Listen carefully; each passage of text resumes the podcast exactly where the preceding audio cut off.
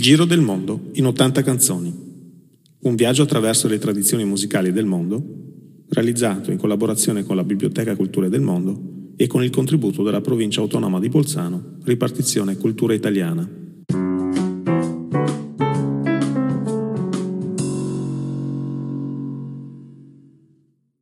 La nostra storia inizia il 27 gennaio del 1945. Ci sono posti così oscuri che possiamo paragonarli a dei buchi neri, posti che assorbono la luce, posti che assorbono le storie, i colori, i sapori, le vite delle persone. Nessuno si aspetta che da questi luoghi possano nascere storie di speranza o addirittura delle canzoni, delle canzoni in qualche modo anche divertenti, ironiche. Eppure, è questa la nostra storia. Vi racconteremo di canzoni che nascono dai buchi neri della storia.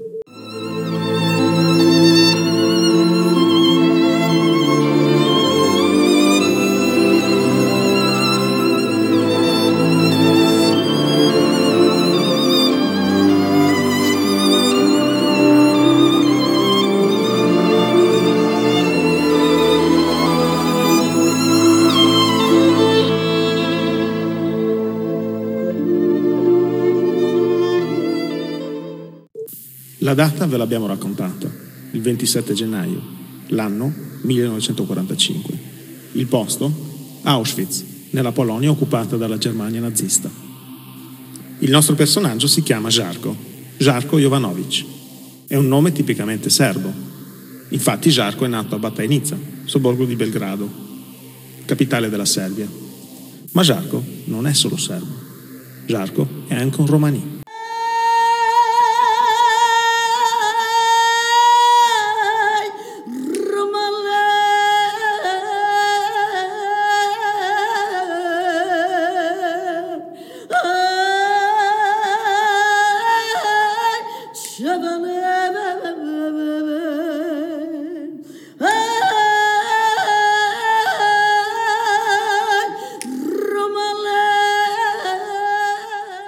Anche la Jugoslavia in quel periodo è occupata dalla Germania nazista ed essere un romani sotto la Germania nazista non è facile.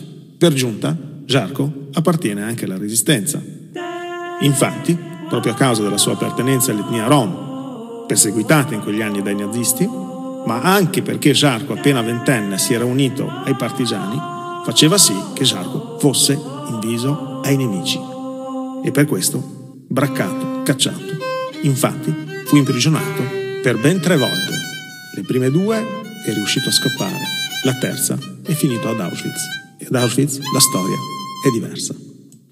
Da questo punto in poi la nostra storia si intreccia con la leggenda e la verità si mescola con la fantasia. Non sappiamo se la realtà oggettiva di fatti sia andata veramente così, ma a noi piace pensarlo e ve lo raccontiamo.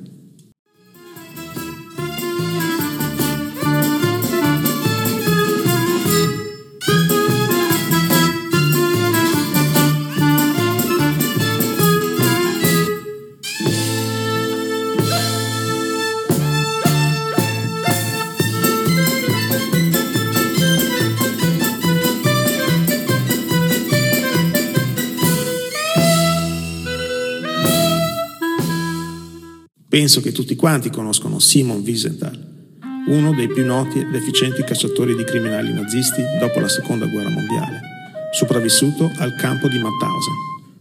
Inizia a collaborare, subito dopo la liberazione, con le autorità alleate per scovare gli aguzzini dei campi di concentramento. Wiesenthal ci racconta un episodio molto interessante. Una volta un caporale degli SS, nel campo di Mauthausen, gli chiese se potessi andare via in America oggi, cosa racconteresti di quello che hai visto qua? Wiesenthal per un momento ci pensò, non sapeva bene cosa raccontare, anche perché se diceva una bugia rischiava chiaramente di morire, se diceva la verità era talmente cruda che rischiava di morire lo stesso. E a un certo punto, fatto due conti, Wiesenthal disse la cosa che gli è venuta naturale. Racconterei tutto, tutto quello che ho visto. Il caporale lo osservò per qualche istante e poi gli disse, bene, chi se ne importa? Potresti raccontare tutto, tanto nessuno ti crederebbe. Infatti, come si fa a credere a una storia così crudele, così cupa, così oscura, qualunque persona la racconti in quel periodo passerebbe per un matto, compreso Wiesenthal. E allora eh, come si fa a raccontarla? Come si fa a venire fuori con una storia da un posto che le storie le ingloba, che le storie le cancella? Attraverso una canzone.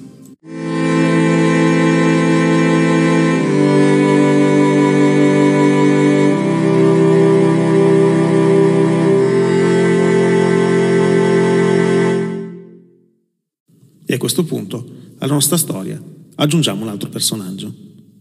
Rosberry Darguto, un musicista ebreo germanico, trattenuto dal 1939 nel campo di prigionia di Sachsenhausen, vicino a Berlino. Il maestro Darguto è un compositore e fa il dirigente di coro. Infatti, anche durante la prigionia a Sachsenhausen, riesce a mettere su in piedi un coro di circa 25-30 elementi. Il coro cantava un po' di tutto, cantava le canzoni Yiddish della tradizione ebraica, degli ebrei del centro Europa, però non poteva mica raccontare la storia di quello che vedevano lì all'interno del campo di concentramento. Quando Heinrich Himmler, il capo dell'SS, nel 1942 spiega ai suoi uomini la soluzione finale dello sterminio di tutti gli ebrei, dice anche che non potranno raccontarlo nessuno, non ci crederebbe nessuno, infatti l'abbiamo detto prima. Nella logica distorta e naturale di quel periodo, raccontare una storia così sembrerebbe tanto assurda e nessuno ci crederebbe. Infatti, anche il maestro D'Arguto vuole raccontare la sua storia, quello che vede con i suoi occhi all'interno del campo, e vuole farlo attraverso una canzone. Ma mica può mettere nel testo della canzone i soprusi, le violenze, gli omicidi che vede con i suoi occhi all'interno del campo. E allora si inventa una canzone goliardica.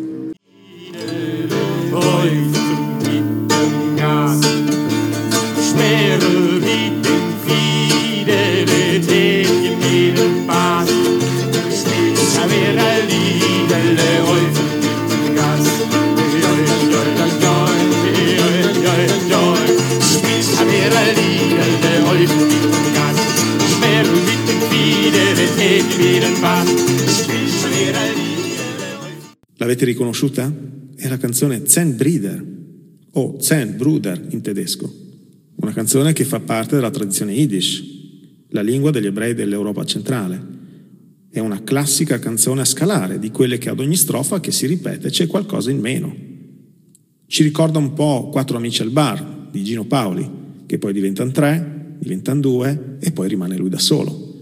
Così anche il maestro d'Arguto racconta di dieci fratelli che suonano tutti insieme. Poi i fratelli diventano nove, poi otto e così via fino all'ultimo, quello che canta sotto un lampione che perdeva gas. E tutti quanti muoiono dal gas. Sembra umoristica la canzone, ma in realtà racconta una storia crudele.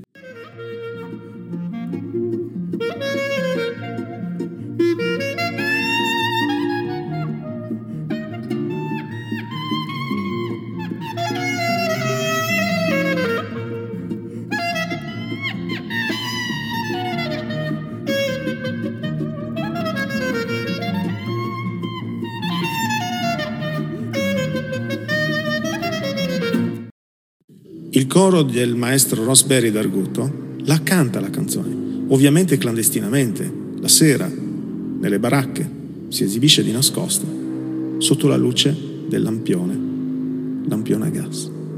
Il maestro d'Arguto a un certo punto capisce che lui e molti dei suoi compagni saranno trasferiti presto ad Auschwitz.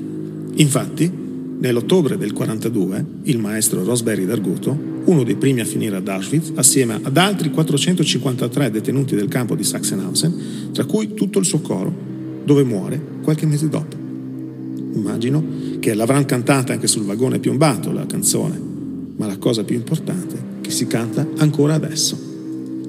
Infatti, il maestro d'Arguto non c'è più, ma c'è la sua canzone, c'è la sua storia ed è arrivata fino a noi. Cantare e raccontare era un peccato mortale, Potevi essere ucciso all'istante da un caporale SS con un colpo di pistola alla nuca, se tentavi di raccontare una storia del genere. Ma il maestro d'Arguto aveva trovato il modo, un modo geniale, ironico, ma altrettanto crudele, per raccontare la verità dei fatti. Ein Bruder bin ich mir geblieben, mit wem soll ich weinen? De andere hat men der Haget, ze gedenkt ihr, sei ihr Neimen. Jedel mitten Fiedel, Meusche mitten Bass, Herr Gemale hetzt Liedl, me fiert mich auch zum Gas. Fine della prima parte.